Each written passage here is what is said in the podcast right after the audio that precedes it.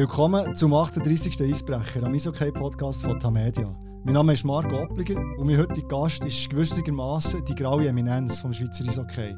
Er ist Trainer, Sportchef und sogar Ligadirektor. Seit mehreren Jahren ist er jetzt Experte beim TV-Center MySports und Delegierte vom Verwaltungsrat vom EHC Biel. Herzlich willkommen, Uli Schwarz. Hallo Marco. Freut mich sehr, dass du heute hier bist. Danke, dass ich kommen. Und äh, für das Gespräch anzufangen, würde ich gerne mit einer, mit einer Anekdote einsteigen. Ich war am Mandy in Zürich, beim entscheidenden Spiel zwischen dem ZSC und dem EHC Biel. Und weil wir so gut durch den Verkehr sind, ohne Stau, bin ich mit seinen Arbeitskollegen noch essen. Und vor dem Restaurant ist plötzlich eine Delegation vom EHC Biel gekommen, wo du dabei bist. Wir sind in das Restaurant rein. Euch ist ein Tisch zugewiesen worden.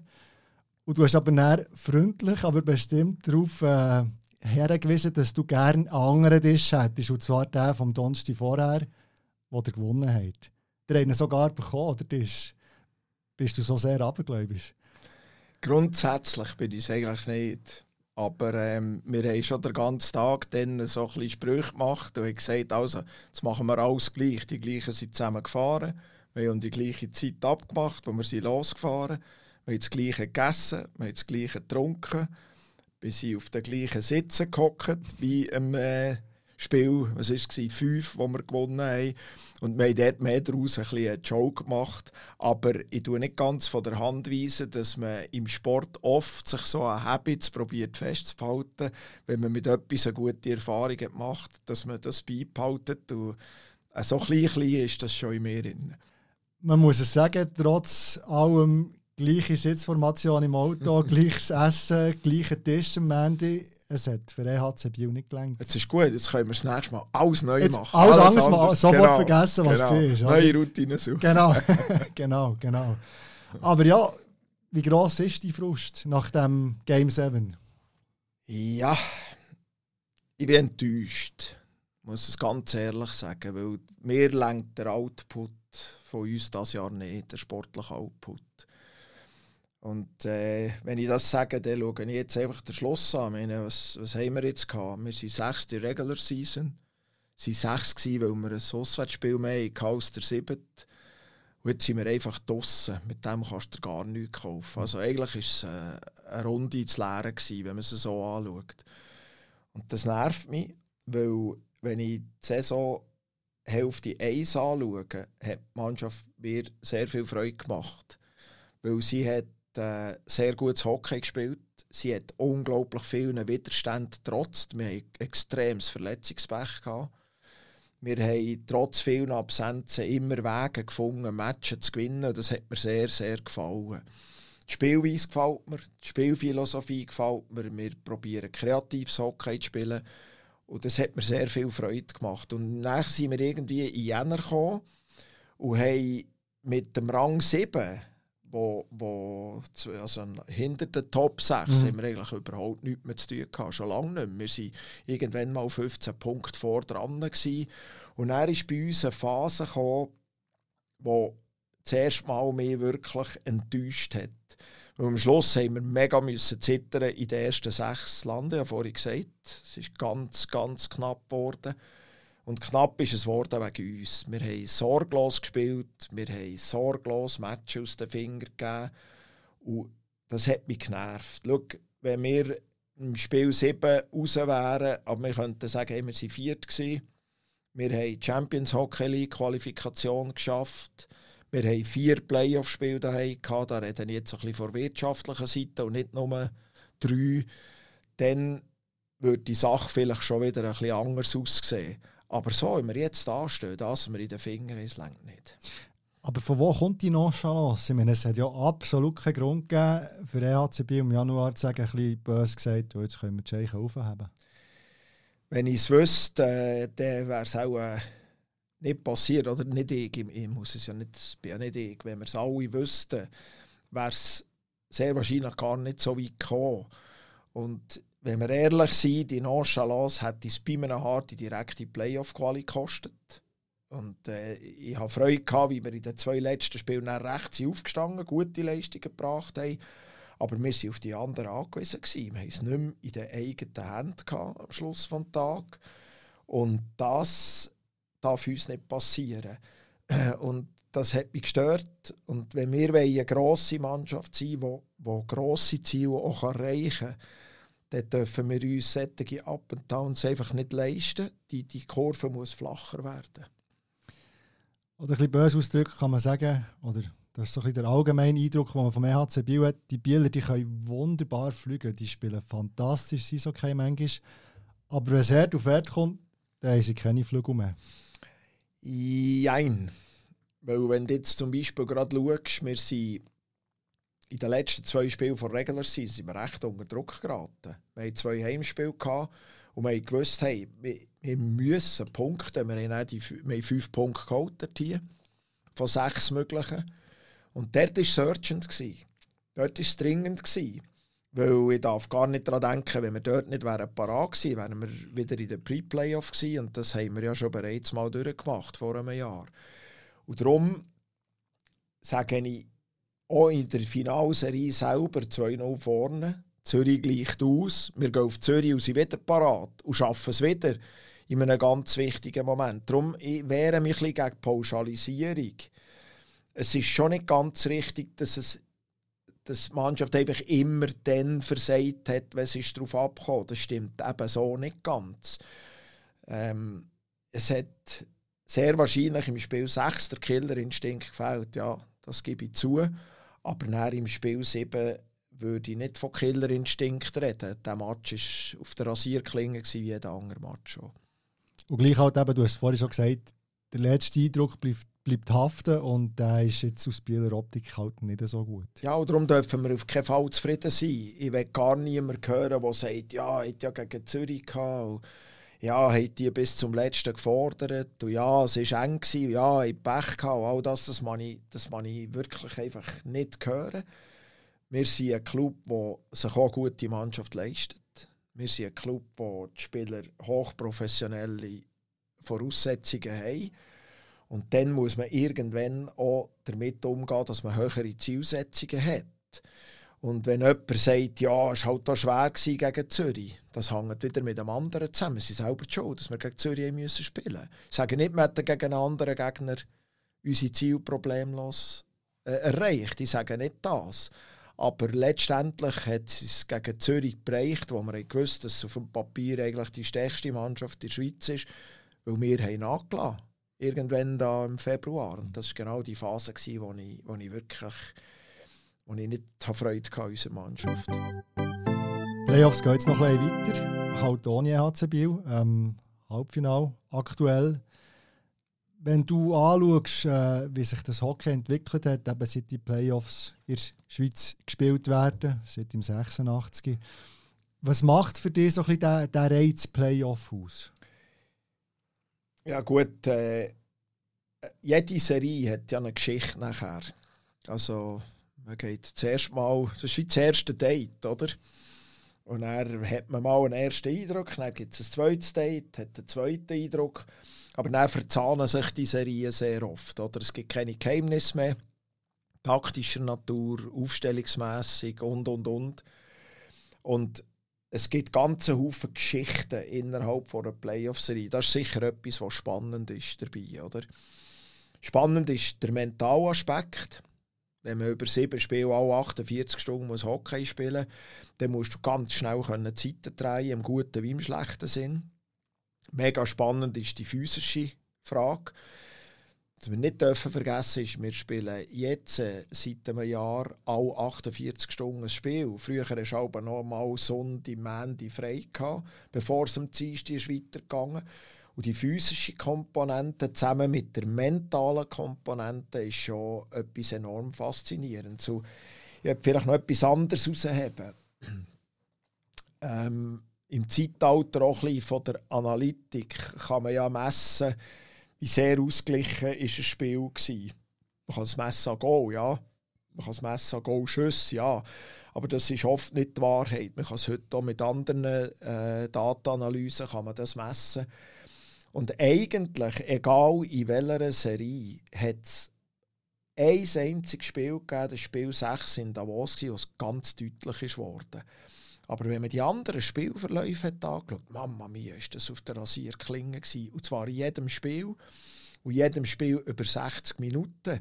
Und letztlich ist das genau das, was der Fan will, was das Produkt unheimlich attraktiv macht. Aber letztlich ist so das, was jeder Spieler besser macht. Weil wenn du einfach weißt, hey, ein Fehler kann das Spiel entscheiden, ein Böck kann das Spiel entscheiden, dann musst du recht bei der Sache sein. Und hatte extrem Freude gehabt, zu sehen, über alle Serien, unabhängig mit welcher Brille, dass man es anschaut, wie unglaublich eng die Spiele waren, schon in der Viertelfinale. Das war cool. Aber das ist ja, also zumindest wenn ich meine Erinnerung nicht täuscht, ist ja nicht immer so gewesen. Es hat zum Teil auch Jahre gegeben, wo Viertelfinale nicht jeder, aber vielleicht zwei oder drei, vier 0 oder vier 1. Hast du das Gefühl allgemein, es sei enger geworden? Ja, aber nicht über die ganze Liga. Es ist enger geworden, weil ich das Gefühl habe, dass es ein gutes Beispiel ist Zog, oder? Zog hat sich wirklich zu einem potenziellen Meisterkandidat gemausert, ist jetzt so Meister geworden nach langen Jahren.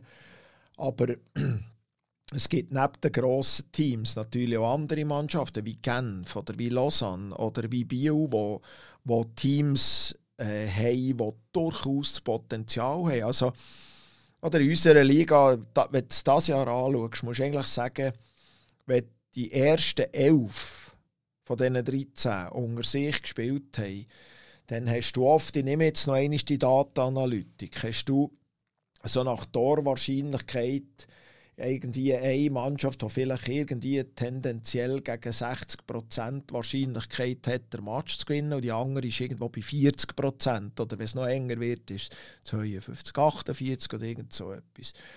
Und die ersten elf Mannschaften sind diesbezüglich extrem eng beieinander. Das heisst, jeder Match, den die gegeneinander spielen, kannst du als Zuschauer schauen, du kannst nicht sagen, wer gewinnt. Du weißt es einfach nicht.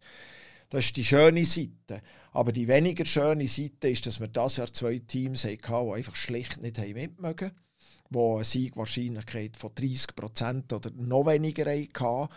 Und diesbezüglich mache ich mir auch Sorgen, dass die Liga vielleicht grösser wird. Weil eine gute Liga, dort ist einfach auch, wenn der Letzte gegen den Ersten spielt, nie klar, wer gewinnt. Und der Leader muss alles geben, wenn er gewinnen will. Und es darf nicht sein, dass die Schere zu fest auseinandergeht. Und jetzt in den Playoffs, meine nochmal, die Viertelfinale waren so ausgeglichen. Gewesen. Und das kommt vielleicht davon, dass einfach Mannschaften sich entwickelt haben und sich angeglichen haben. Also irgendeine Serie Meister, die einfach durchmarschiert, wie wir das auch schon hatten, das wird es in den nächsten Jahren nicht mehr geben. Wir kommen dann auch noch zur Ligastruktur, das ist ein spannendes Thema. Ich möchte noch gerne schnell den Punkt auf das Playoff haben, oder? Du hast gesagt, alle 48 Stunden spielen. Du musst sofort können vergessen. Der Trainer muss sofort können antizipieren. Wie schafft man das als Spieler und als Trainer? Ja gut, ich denke, ein grosser Teil ist Erfahrung, oder? Das ist, glaube ich, sehr wichtig. Wenn eine Mannschaft ein paar Spieler hat, die genau wissen, wie das funktioniert, die strahlen aus, die können, die können ihre Leadership äh, in die Waagschale werfen, das ist sicher extrem wichtig, wenn du Leithammeln hast, die genau wissen, auf was dass es jetzt darauf abkommt. Und ich glaube, das ist mal ein wichtiger Punkt. Und er ist sicher, der Coach ist ein, ein wichtiger Faktor. Oder? Der Coach, ich sage immer, der muss alles, was Stimmung, Euphorie, Emotion ist, muss eigentlich immer gegen Strom schwimmen. Wenn der Coach merkt, seine Mannschaft ist dunger, sie ist flach, sie hat keine Emotionen, dann muss der Coach das reinbringen. Ob sie mir jetzt gerade passt oder nicht, aber er muss einfach. Und wenn er merkt, seine Mannschaft überbordet, hat zu viele Emotionen, wird vielleicht ein bisschen sorglos, ein bisschen überheblich, dann muss er eben auch gegen Strom fahren. Also der Coaching-Staff, ich betone Staff, der Coach selber, aber eben auch die Materialwarte und so, der Mindset, wie man mit dem umgeht, ist extrem wichtig. Und das gibt eine Art wie eine Gruppendynamik, die sich hoffentlich in die richtige Richtung entwickelt. Also das ist wirklich, glaube ich, enorm wichtig, dass man die Leaders hat und dass man einen Staff hat, wo, wo das spürt und entsprechend die Atmosphäre probiert, probiert äh, zu kreieren rund um eine Mannschaft. Das heisst also, der Materialwart hat auch Einfluss, Ja. ob er jetzt einen Stein zieht oder, Ja. oder ob er durch die Garderobe kommt vor Ja. Freude. Schau, es gibt zum Beispiel ja, es gibt auch so Rituale in den Mannschaften. Du weißt genau, eine Serie muss vier Siege haben. Und es ist lustig, wenn man ein bisschen in die Garderobe schaut, da gibt es ganz verschiedene Sachen. Da gibt es Serien, die eine Plexiglasröhre gebaut haben. Und dort ist der Kleber drauf vom ersten Gegner. Und bei jedem Mal, wenn sie gewinnen, wird am Schluss in einem Ritual zelebriert so, der erste Böck gegen die Heimer zweite, dritte, vierte. Und in der nächsten Seite kommt das nächste Rohr und füllt man wieder mit Böcken. Oder du hast ein Schit, ein Holzschit, wo Spiel 1, Spiel 2, Spiel 3, Spiel 4 ist. Und dann nimmst du ein Bierli, wo dein Logo drauf ist. Und wenn du das erste Spiel gewonnen hast, holst du mit diesem Bierli die Zahl 1 weg. Das ist erledigt, das ist abgehakt. Das sind so Beispiele. Und so Sachen zelebriert man in einer Mannschaft. Und du kannst in jede Mannschaft gehen, es gibt immer wieder so Sachen. Das haben wir schon vor 20 Jahren gemacht. Also, also solche Geschichten. Und das, das schweißt zusammen. Das gibt eine Gruppe Groove, das gibt so eine Stimmung, die in den Playoffs einfach enorm wichtig ist. Und dann redet man ja viel von den Floskeln. Und eine Floskel tut eigentlich eine Denkweise widerspiegeln. Also wenn, wenn du einfach sagst Shift per Shift, das ist so die berühmteste Floskel. Furchtbar für unsere Journalisten. Aber oder? es ist Denkweise und es ist die Herangehensweise, was es braucht, oder? Und das, das hängt alles zusammen. Das ist halt das Mental Game irgendwo durch. Du hast ja eben viele Jahre in der Bande gestanden, als Assistenztrainer beim SCB, später Trainer, dann noch bei Gottero. Was ist vielleicht diesbezüglich so die Mannschaft gesehen, die dir eben bezüglich Mindset am meisten imponiert hat? Ja, ich glaube schon, das ist äh, sehr wahrscheinlich Meistermannschaft 97 vom SCB. Weil wir haben dort drei Jahre nacheinander in der gleichen Konstellation praktisch unverändert können arbeiten. Im ersten Mal sind wir im Halbfinale im zweiten Mal haben wir das Final verloren und im dritten Mal haben wir das Final gewonnen. Und es hat sich dort einfach eine Mentalität entwickelt, wo man immer aus den Fehlern vom Vorjahr wieder etwas hat profitiert und man ist immer wie, eine, wie einen Schritt weitergekommen. Und sehr wahrscheinlich haben wir mal müssen vorher ausscheiden und irgendetwas in Sand setzen, um zu merken, was es wirklich braucht, um am Schluss zu gewinnen. Klar musst du noch Glück haben und, und, und, ist schon klar. Aber ich bin überzeugt, dass eine Gruppe, die so Erfahrungen macht, miteinander, gute wie schlechte, eben den Mindset am Schluss auch, kann, auch kann entwickeln. Ich glaube, wir haben das dann gehabt, ja vorhin von, von Leadertypen geredet. Ich meine, ich kann nie vergessen, was zum Beispiel ein Gates Orlando dann zumal oder ein Ville Siren, was die in die Mannschaft getragen haben diesbezüglich. Das ist unglaublich. Ich kann nie vergessen, wir den Weltmeister Captain Timo Jutila in der Mannschaft. Gehabt. Und er war verletzt. Und wir mussten die Mannschaft umbauen von den, von den Ausländern her. Und der Timo Jutila, damals auch der Verteidiger in Europa, der hat nicht mehr gespielt. Das war unglaublich. Aber dem seine Leadership, ob schon er nie mehr gespielt hat, das war eine fantastische Erfahrung. Und wenn du die Typen nicht hast in der Mannschaft, dann ist es schwer. Ja, gestern Abend im Studio, äh, das letzte Spiel in der Serie, äh, Lakers Davos mitgemacht. André Sambio. Grossartig. Fantastisch. Wenn du solche Typen hast in der Mannschaft, in einem Club, das kannst du nicht genug hochschätzen. Oder anders gesagt, wenn du solche Typen eben nicht hast, dann kannst du auch nicht Meister werden. Ja, das ist sehr wahrscheinlich, sehr wahrscheinlich so. Du brauchst Charaktere, die diesbezüglich sehr stark sind. Ja, das ist ja so. Aber man kann sich zu dem entwickeln. Und das gibt so oft junge Spieler, die, die genau die Eigenschaften einfach lernen und entwickeln und an diesen Eigenschaften auch wachsen. Tristan Scherwe, SC Bern, ist doch ein gutes Beispiel. Der war nicht von Anfang an der Spieler, gewesen, der er heute ist. Er war von Anfang an ein Spieler, der manchmal im SCB auch können schaden indem er völlig überbordet hat und, und vielleicht sich selber nicht im Griff hatte. Aber heute hat er die Balance total gefunden und kann in entscheidenden Momenten das Richtige machen und halt Impulse setzen.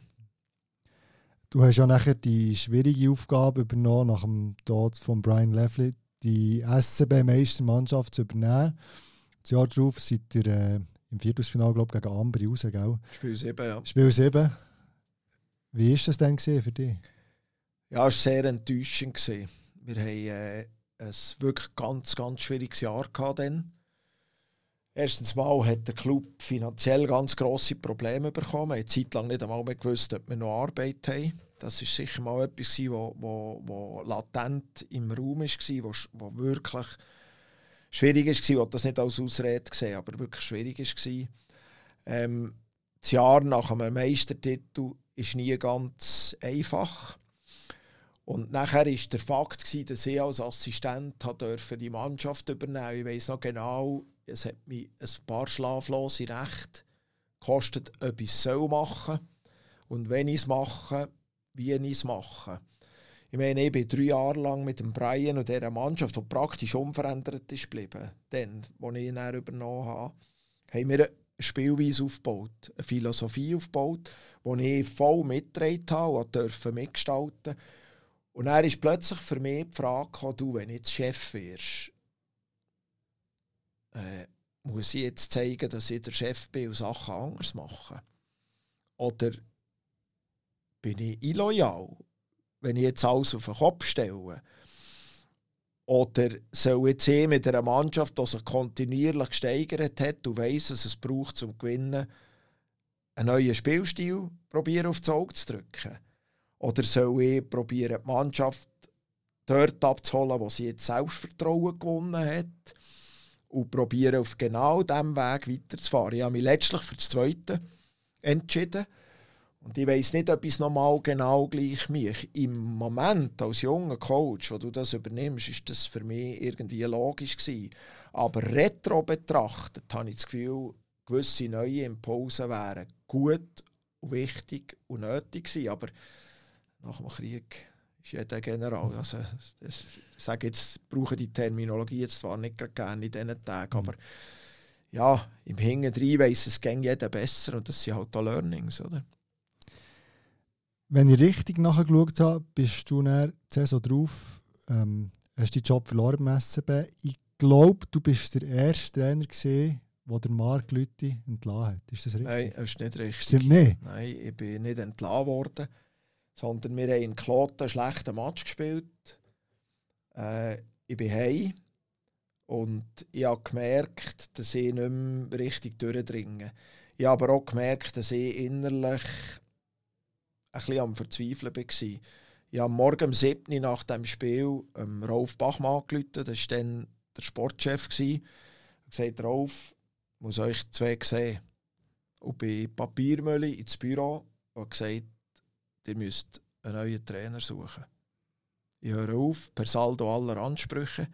Ich habe keine Franken mehr verlangt, ich habe meinen Lohn bis an diesem Morgen 8 und habe meinen Rücktritt eingereicht. Wir haben die Mannschaft aufgeboten um 9 Uhr. Ich habe die Mannschaft orientiert, informiert und bin zurückgetreten. Bist du irgendwann gereu, dass du das gemacht hast? Nein. Keine Sekunde.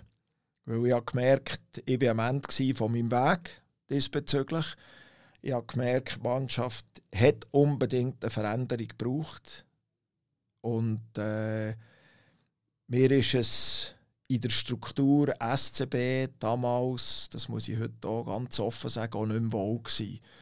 Ich habe gemerkt, dass ich nicht mehr ganz der Allböden die nötige Unterstützung hatte. Ich habe aber auch gemerkt, dass ich in diesem schwierigen Sommer, wo wir so finanzielle Probleme hatten, hat es in diesem Club keine Hierarchie mehr gegeben. Also man muss vielleicht schnell sagen, der SCB ist dann beinahe Konkurs ja, gegangen. Oder? Es hat dann keine Hierarchie mehr gegeben. Ich bin als Cheftrainer mit der Mannschaft im Bahnhof Bars aufbauen, Bier verkaufen. Äh, der Junior hat das genau gleich gemacht wie der Gates Orlando. Präsident haben wir einen Moment lang kennen mehr gehabt. Die Strukturen waren völlig aufgelöst. Gewesen. Und wir haben dann einfach alles gemacht, für das der SCB überlebt. Und dann irgendwann plötzlich sind wieder Strukturen auftaucht. Und dann haben wir auch wieder in Strukturen müssen leben. Plötzlich bin ich wieder der Cheftrainer gewesen. und ich habe einfach gemerkt, da irgendetwas ist nicht mehr gleich in der, in der, in der ganzen Hierarchie. Und das war ja der Grund, wo ich gemerkt habe, ich weiß nicht, ob mein Wort noch wirklich durchdringt. Und darum bin ich dann am Morgen ans Telefon und gesagt, ich muss euch zwei Chefs sehen. Die haben dann gerade frisch ihre Position übernommen, oder relativ frisch. Und habe einfach gesagt, die müssten etwas wechseln. Aber ich habe auch der Club völlig klamm war. Darum habe ich gesagt, weißt du was, mach noch keine Sorge, ich will kein Geld mehr. Bis heute habe ich geschafft, ich will den Lohn bis heute und dann gar nicht. Und äh, es war hart für mich. Es war ganz hart. Und, äh, aber ich bereue es nicht. Ich, ich weiss, spüre noch heute, dass es in diesem Moment für mich sehr wahrscheinlich auch für einen Club das Richtige ist. Du bist näher zu Gottero gegangen. Ähm, dort hat aber nachher dein Arbeitsverhältnis unfreiwillig vorzeitig ja, geendet. Das oder? ist so. Und auch das war für mich ein Learning. Gewesen. Ich weiss noch genau, Gottero ist in dieser Saison, wo ich zurückgetreten bin, plötzlich in Abstiegsgefahr gekommen. Ich habe aber schon einen Vertrag unterschrieben. Und er hat immer gesagt, hey, komm doch schon. Du musst nicht schon jetzt kommen. Und ich habe genau gespürt, ich bin noch überhaupt nicht bereit. Wirklich überhaupt nicht. Und wenn ich heute wieder retro zurückschaue, bin ich sehr wahrscheinlich auch nicht bereit gewesen, als dann die neue Saison hat angefangen Weil ich bin auf das Freiburg und ich hatte eine feste Idee, gehabt, wie man muss Hockey spielen muss, für dass man etwas gewinnen kann. Das ist das, was ich in Bern gelernt habe. Und ich bin auf das Freiburg, bin in die Garderobe und hatte das Gefühl, gehabt, jetzt komme ich, so will ich Hockey spielen und habe das versucht zu adaptieren, eins zu eins. Und ich habe überhaupt nicht in die Garderobe hineingeschaut, was sind das eigentlich für Typen da. Was haben die für Eigenschaften? Was brauchen die, was brauchen die nicht? Wo haben sie vielleicht ihre Stärken? Und ich habe dort relativ schnell gemerkt, dass meine Idee, die ist nicht zugeschnitten auf die Mannschaft. Und das war ein Learning als Trainer. Ich war, zu unerfahren. Ich musste viel mehr zuerst schauen, du, wer sitzt da vor mir? Und nachher probieren, die richtige Spielweise zu finden für die, die vor mir sitzen. Das ist mir nicht gelungen. Und ja, wir hatten auch ein bisschen Pech gehabt, sicher dann, aber äh, das war halt auch eine Erfahrung gewesen, und das macht ja jeder Trainer irgendwann. Was auffällt, du bist nachher also Sportchef geworden, Barto, ähm, später der Ligadirektor, aber eine Bande bist du nicht mehr zurückgestiegen. Warum nicht? Ja, die zwei Jahre, die haben wir zugesetzt muss wirklich sagen. Äh, ich bin nicht sicher gewesen, ob ich das nochmal will, an die Bande zurückgehen. Ich habe einen Moment lang gezweifelt und ich glaube, der Hauptgrund, warum ich nicht mehr zurück bin, war, dann ist mein Stammclub Langnau gekommen, die haben einen Sportchef gesucht. Und irgendwo bin ich immer einer gewesen, ja, mir hat immer gereizt, etwas anderes noch zu probieren, etwas Neues zu probieren. Und das ist vielleicht ein Teil von meinem Parkour. Ich habe fast alles gemacht im Hockey, außer Goalie und Schiri. Aber äh, es hat mich einfach gereizt, das zu probieren. Und habe mich eigentlich ohne grossen Karriereplan entschieden, ich mache jetzt das. Und ja, hat mir eigentlich gefallen und habe meinen Weg eigentlich eher dort gesehen als an der Bande. Ich muss auch ganz ehrlich sein, es hat mich auch keine Sekunde mehr gereizt, an die Bande zurück. Ich war nie gereut. Ich habe, als mein Bub äh, bei Bern 96, bei den kleinsten Tafeln Hockey, haben mich eine Städte Trainer gefragt, hey, kommst du nicht helfen? Und dort bin ich dann noch mal ein paar Jahre ein bisschen zurück auf sie, habe ein geholfen mit den kleinen Buben. So hat übrigens auch meine Trainerkarriere dann angefangen. Und das habe ich genossen, aber ich habe nie den Reiz gespürt, zurück an die Bande zu gehen. Wir haben die anderen Aufgaben in der Führung, in, in der, in der äh, Wirtschaftlichkeit, in der Sportpolitik. In, das waren für mich eine Art wie spannendere Aufgaben. Gewesen. Du hast ja eben die Rolle nachher lang äh, inne als Ligadirektor. Fünf Jahre, glaube ich, von 2011 bis 2016. Die Sendung war aber ein bisschen komisch, es hängt hier mit dem SCB zusammen. Äh, es hat dann äh, Fall Scherwe gegeben. Der, äh, der Tristan Scherwe ist gesperrt worden, der SCB hat Rekurs eingereicht. Und er hat es irgendeine Sendung gegeben, wo es geheißen hat, der Uli Schwarz hat sich eingemischt und gesagt, man müsse den nachträglich sperren. Der SCB hat glaube ein Verfahren eingeleitet, äh, um äh, die Unabhängigkeit von dir äh, zu prüfen. Oder er hat sie in Frage gestellt. Und im Zuge von diesem Verfahren hast glaube du nicht die Rücktritt gegeben, oder? Ich muss vielleicht ein bisschen ausholen. Ähm, es hat schon vorher ein Ereignis gegeben, wo ich sehr nah dran war, aufzuhören. Und zwar, wo der Verband, wo ich bin Direktor wurde, hat man völlig umstrukturiert. Man hat den Verband und die Liga zusammengelegt. Und mein Titel dann war eigentlich Direktor Leistungssport. Und ich hatte eigentlich drei Abteilungen unter mir. Das war die Struktur, die man wollte. Nämlich die Liga führen, Schiedsrichterdepartement zu führen. Logisch, nicht eins zu eins direkt, aber es ist unter, in mein Verantwortungsgebiet gefallen. Plus die Abteilung Nationalmannschaften. Diesen Job hat man gesucht, der hat mich gereizt, für den habe ich mich beworben. Und das war sehr schwierig, weil die Felder in sich sich konkurrenziert haben. Und nachher hat man in einer Nacht- und Nebelaktion auch gemerkt, dass die Struktur nicht stimmt. Und hat mich wirklich kalt abserviert im Bereich der Nationalmannschaften. Dann ist der Reto Raffiner mein Nachfolger geworden. Wichtig zu sagen, das hat überhaupt nichts mit dem Reto Raffiner zu tun. Das ist oben durch in der Chefetage entschieden worden. Und eigentlich habe ich dann für mich so gesagt, das brauche ich nicht mehr.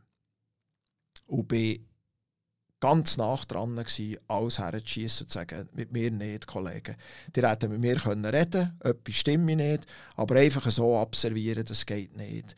Und es hat eine Person gegeben, die die Schuld ist, dass sie der Bündel nicht hergeschossen ist, meine Frau gewesen. Weil wenn es nach mir wäre gegangen, hat gesagt, das brauche ich nicht mehr, das, das mache ich nicht mehr mit. Und habe er gesagt, okay, ich fahre weiter. Und habe er die Liga geführt. Und es ist aber für mich eine Art wie nicht mehr das Gleiche gewesen. Die Liga allein zu führen, das hat mich irgendwann nicht mehr gereizt. muss ich heute ganz ehrlich sagen. Ich habe mein Bestes gegeben, aber letztendlich musste ich immer nach dem Willen von diesen Herren müssen tanzen. Weil, wenn, ich es nicht gemacht hätte, hätte sie gesagt, ich kann abfahren. Und die Gestaltungskraft war minimalstens. Gewesen. Und ich habe eigentlich schon gemerkt, dass ich das nicht mehr lange werden machen. Dann ist die Geschichte gekommen, der Marc Leute mir in aller Öffentlichkeit so hergestellt hat. Und dann bin ich heim und meine Frau gesagt, das mal klingt es nicht mehr. Für mich war klar, gewesen, ich höre auf, sofort. Ich habe dann in der laufenden Finalserie nicht das mögen kommunizieren, aber mir ist kein Match mehr gesehen. Ich, ich habe einfach hinterher meinen Job gemacht und er mir Rücktritt eingereicht, weil ich das Gefühl hatte, das brauche ich nicht. Der Marc Lüthi ist äh, letzte Woche hat bekannt gegeben, dass er als CEO vom SCB aufhört, nach 24 Jahren. Er war der, der den Club äh, aufgebracht hat wieder, nachdem eben, wo du gesagt hast, fast Konkurs gegangen. Er hat aber eben auch immer wieder angeeckt, also man muss auch kein Geheimnis daraus machen, wenn du sagst, äh, nach der Pfeife von einigen Herren tanzen, dann ist vor allem auch er gemeint, oder? Ähm, ja, er ist sicher auch gemeint, aber dass wir es recht verstehen. Er ist halt auch einer, der sich immer für alles eingesetzt hat und Zeit sich genommen hat. Und vielleicht manchmal hat er sich für Sachen eingesetzt, die nicht so das Gefühl hatte, das wäre nicht nötig. Aber er hat natürlich auch das Gegenteil gemacht. Und er ist ein sehr dominanter Typ und er und ich, äh, wir können heute gut miteinander reden, das ist nicht das Problem, aber er und ich werden in diesem Leben nicht mehr zusammen in die Ferien gehen, das ist sicher. Habt ihr euch mal konkret über den Fall Scherwe dann ausgesprochen? Leider nicht. Leider nicht und ich bereue das enorm. Ich habe aber das Gefühl, gehabt, äh, ich bin ja dann nachher komplett äh, freigesprochen worden. Es war sogar noch anders. Gewesen. Der Marc Lüthi hat noch ganz saftige Busse bekommen, weil er kommunikativ äh, gegen das Reglement verstoßen hat. Und ich hätte eigentlich gerne mal gehabt, dass er mal sich auch entschuldigt hat. Weil er war der Loser, gewesen, nicht ich. Und das hat er leider nie ganz geschafft. Und finde es eigentlich schade. Vielleicht passiert es jetzt dann nochmal. Weiß es nicht, aber ich finde es eigentlich schade. Vielleicht lässt er zu. Kommt dann nachher auf dich zu. Marc, wenn du mich gehört hast, ich zahle das Bier dazu. ähm, eben, du bist schon dein Leben lang in diesem Eishockey tätig. Spieler zu Langnau angefangen, wo, wo du herkommst, nachher Assistenztrainer, Sportchef, bist Ligadirektor, Fernsehexperte jetzt schon seit mehreren Jahren. Was fasziniert dich so an diesem Sport? Du bist ja nie von dem losgekommen. Schau, ich glaube, das hat mit meiner Kindheit zu tun. Äh, mein Vater war beim SC Langnau damals TK-Chef. Mein Onkel, also der Bruder von meinem Vater, war Präsident. Und ich hatte natürlich sofort einen Bezug durch das. Und als ich als Kind aufgewachsen in Langnau, der Club war Sein und alles. In jedem Strasseck ist Hockey gespielt worden. In jedem Garten hat es eine Natureisbahn gehabt. Äh, in jeder freien Minute ist man auf die Eisbahn. Das hat einfach dazugehört. Punkt.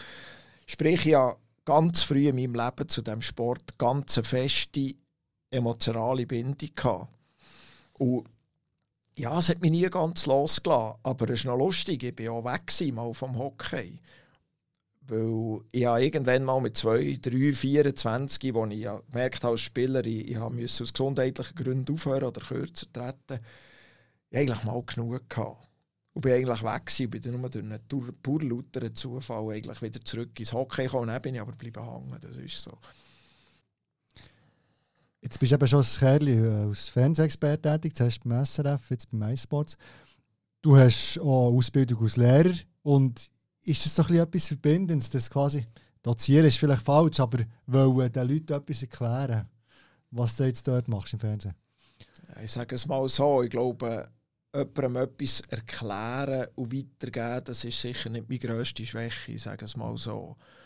Und ich liebe die Aufgabe ich liebe die Aufgabe, weil ich nach dem Hockey bin, weil, weil ich den Leuten etwas weitergeben kann. Ich liebe die Aufgabe, weil ich das Gefühl habe, ich, ich kann den Leuten irgendwie versuchen, diesen Sport, der manchmal recht komplex ist, auch ein bisschen näher zu bringen.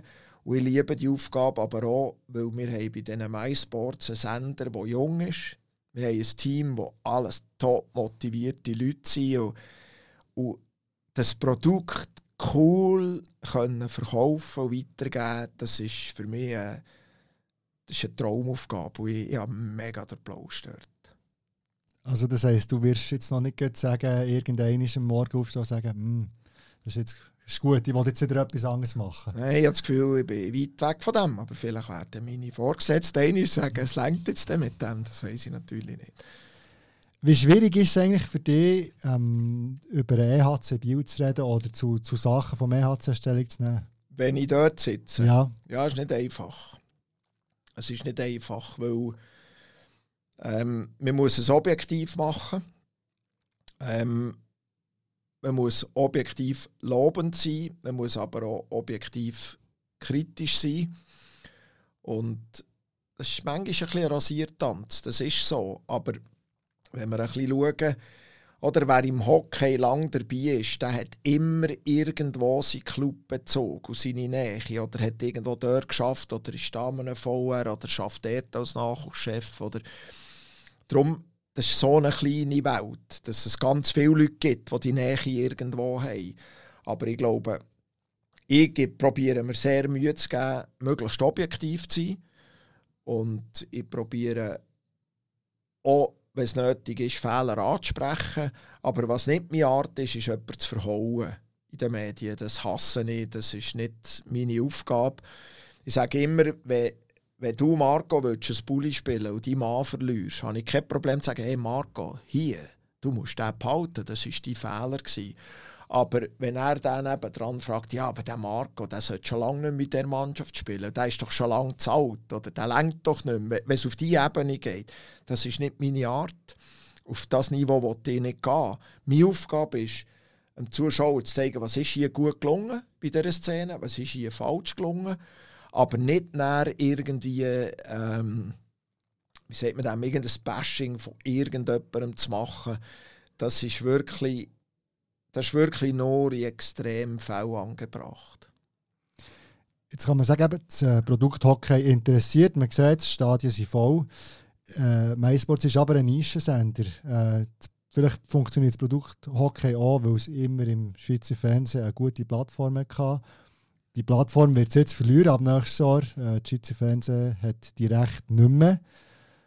Ist das, hast du das Gefühl, es könnte ein Problem sein für das Schweizer Hockey? Ich glaube nicht Ganz ehrlich glaube ich nicht, weil ich, jetzt muss ich aufpassen, dass ich nicht zu fest äh, MySports in, den Himmel löpfe. Aber ich habe das Gefühl, es ist uns in den letzten fünf Jahren bei MySports dank ganz vielen Leuten gelungen, Hockey-Berichterstattung ein auf eine frischere, neue, andere Art zu lüpfen. Und ich glaube, der Zuschauer selber hätte ja nicht entscheiden müssen, schaue ich lieber im SF oder schaue ich lieber bei MySports. Und aus der Community selber, aus der Hockey-Community, glaube ich, hören wir sehr viel aufbauende Kritik, wie wir Hockey probieren, den Leuten überzubringen. Und es ist ja nicht so, dass es nur auf dem Pay sichtbar wird sein. Es gibt ja dann schon noch äh, Möglichkeiten, ohne Pay äh, das Hockey zu schauen. Aber das Produkt, das Menü, das gesendet wird, das kommt von uns. Also es gibt auch nicht mehr zwei Studios, es gibt ein Studio, das machen wir. Und ich glaube, die Reichweite, die wird nicht leiden mit den Partnern, die jetzt auch im Boot sind. Und wir sind top motiviert, immer an diesem Produkt zu arbeiten und das Produkt einfach noch aufpeppen, noch besser aufzupeppen, noch illustrativer zu machen, noch unterhaltender zu machen. Und äh, wir haben mega Freude an dieser Aufgabe und es dürfen alle sagen, wenn sie es nicht gut finden. Das brauchen wir, dass wir wissen, dass es richtig ist. Aber man darf uns auch sagen, wenn man es gerne schaut. Und ich glaube, wir sind schon auf einem Weg, wo, wo sicher nicht nur alles falsch war.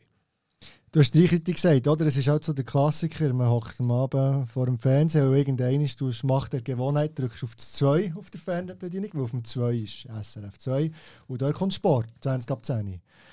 Und das Mechanismus haben ja die Leute nicht mehr in einem anderen Sender. Meinst du wirklich, es spielt keine Rolle? Das ist eine Frage vor Zeit, glaube ich. Weil die ganze Fernsehlandschaft verändert sich auch in diese Richtung. Und ich glaube, das ist eine Frage von der Zeit. Und der, der Hockey schauen will, vielleicht verlierst du ein paar Zufallszuschauer, das ist möglich. Aber der, der Hockey-Zuschauer sein und Hockey schauen der weiß genau, auf welchen Knopf er muss drücken muss, dass er Hockey sieht. Was sagt es über den Stellenwert des Schweizer Eishockey aus, wenn die Schweizer Fernsehen nicht mehr über die Schweizer Eishockey berichtet? Ja, das ist äh, sicher äh, eine Entwicklung, die halt doch ein der Zeit geschuldet ist. Letztendlich, oder? Es ist halt einfach so, dass sich staatliche Fernsehanstalten, früher war es wie alles klar, es ist einfach bei euch. Vielleicht war es aber auch ein bisschen bequem gewesen, über Jahre für die, für die Fernsehanstalten. Vielleicht haben sie sich auch ein bisschen zu sicher gefühlt. Und der Fernsehmarkt ist heute ein sehr umstrittener Markt geworden. Das ist für mich übrigens mega faszinierend, ein bisschen in das hineinzusehen, ein bisschen zu merken, was da, was da abgeht. Und der professionelle Sport finanziert sich halt sehr weitgehend durch TV-Recht. Und dass das halt das Business ist geworden, auf, im Sport selber, aber eben auch unter den TV-Anstalten, das ist ein rechter, das ist ein rechter Change. Und ich habe das Gefühl, man muss sich dem stellen. Und wenn man es nicht kann finanzieren kann, dann kann man es nicht finanzieren. Das ist einfach ein eine Entwicklung, die im Moment einfach absehbar ist. Meine Fußball Champions League ist genau das gleiche Phänomen.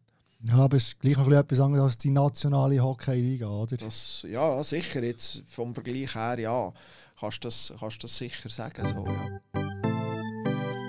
Wir haben ganz am Anfang haben wir irgendwann über die Liga diskutiert. Ich weiss, du machst dir sehr viel Gedanken immer über die Zukunft von dem Schweizer Eishockey. Und du hast gesagt, es hat zwei Teams gegeben, die, ja, man muss es so sagen, einfach nicht konkurrenzfähig waren. Jetzt könnte die Liga noch größer werden, mit einem Aufsteiger 14 Teams haben. Äh, aber ein Aufsteiger, der sich nicht gross kann verstärken kann, weil es hat einfach die Spieler, die es hat. Also klar, ein paar Ausländer, aber es ist echt so. Schade, dass der, der Sportart ist okay. Zukunft wird uns das zeigen. Ja, schon öfters gesagt, ich bin überhaupt kein Freund von der Liga, die ist zu gross.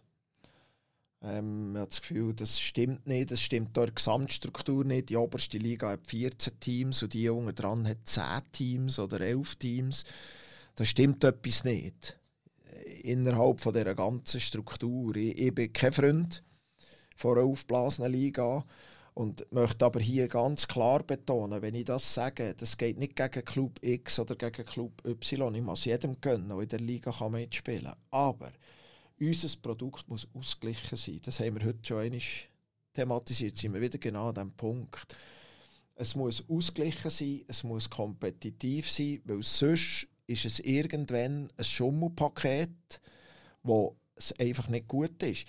Wenn wir auch international eine Liga haben wo, wo die Spieler sich zu NHL-Spieler entwickeln und wo Spieler rausbringt, die auf Nationalmannschaftsniveau absolut kompetitiv sind, dann darf es einfach nicht zu viele einfache Spiele geben in einer Liga, sondern du musst jeden Abend voll gefordert werden. Und ich mache mir echt ein bisschen Sorgen. Für mich ist die Liga einfach mit 14 zu gross. Jetzt kann es durchaus sein, dass sich die Mannschaften, die nicht mitmögen, natürlich mit den Jahren wieder herentasten und die Lücken können schließen. Das wäre mein innigster Wunsch, weil ich glaube nicht, dass wir auf einem anderen Weg wieder eine kleinere Liga werden haben. Das ist so politisch brisant, oder? Ich hoffe, das sei so. Äh, und hoffe wirklich, dass, dass wir nicht einfach so eine Schere haben, wo die letzten paar Mannschaften massiv abfallen, weil das ist am Schluss des Tages für das Produkt nicht gut. Das Problem ist doch einfach so, also meine, eben, es gibt den Spielermarkt, den es gibt und je grösser die Liga wird, desto weniger Spieler gibt es. Also das heisst, irgendwie habe ich das Gefühl, man hat ja gegen die Überbezahlung der Spieler äh, entgegenwirken. Das passiert so nicht. Und äh, also, es verwässert einfach das Niveau. Es verwässert das Niveau. Und du sagst etwas Richtiges, oder? Man hat richtigerweise, die Lohnentwicklung ist ein, ein grosses Problem in dieser Liga. Aber was man jetzt macht, ist Nachfrage nach Spielern erhöhen. Und wer eine kleine Volkswirtschaft versteht, der weiß, dass man die Preise nie runterbringt, die Nachfrage steigt und das Angebot entsprechend limitiert ist. Jetzt gibt es aber eine kleine Gegenbetrachtung. Oder? Wenn, wenn das jetzt Spieler ein paar Jahre in die National League bringt, die sonst nie dort würden spielen und die in dieser National League fähig sind, nächste Entwicklungsschritte zu machen und sich eben auch zu National League-Spielern zu entwickeln, dann hat man nichts falsch gemacht. Aber das ist die Bedingung, dass das passiert, oder? Und äh, ich bin einfach nicht ganz sicher, ob das passiert. Ich bin kurzfristig betrachtet, wie gesagt, kein Freund von dieser aufblasenen Liga. Aber man muss vielleicht jetzt auch nicht den Stab jetzt brechen. Man muss dann vielleicht mal in zwei, drei Jahren her schauen. Aber bitte, dass man da auch her schaut. Also was, was zwingend scheint, ist, dass es wieder einen Auf- Abstieg gibt. Oder? Unbedingt.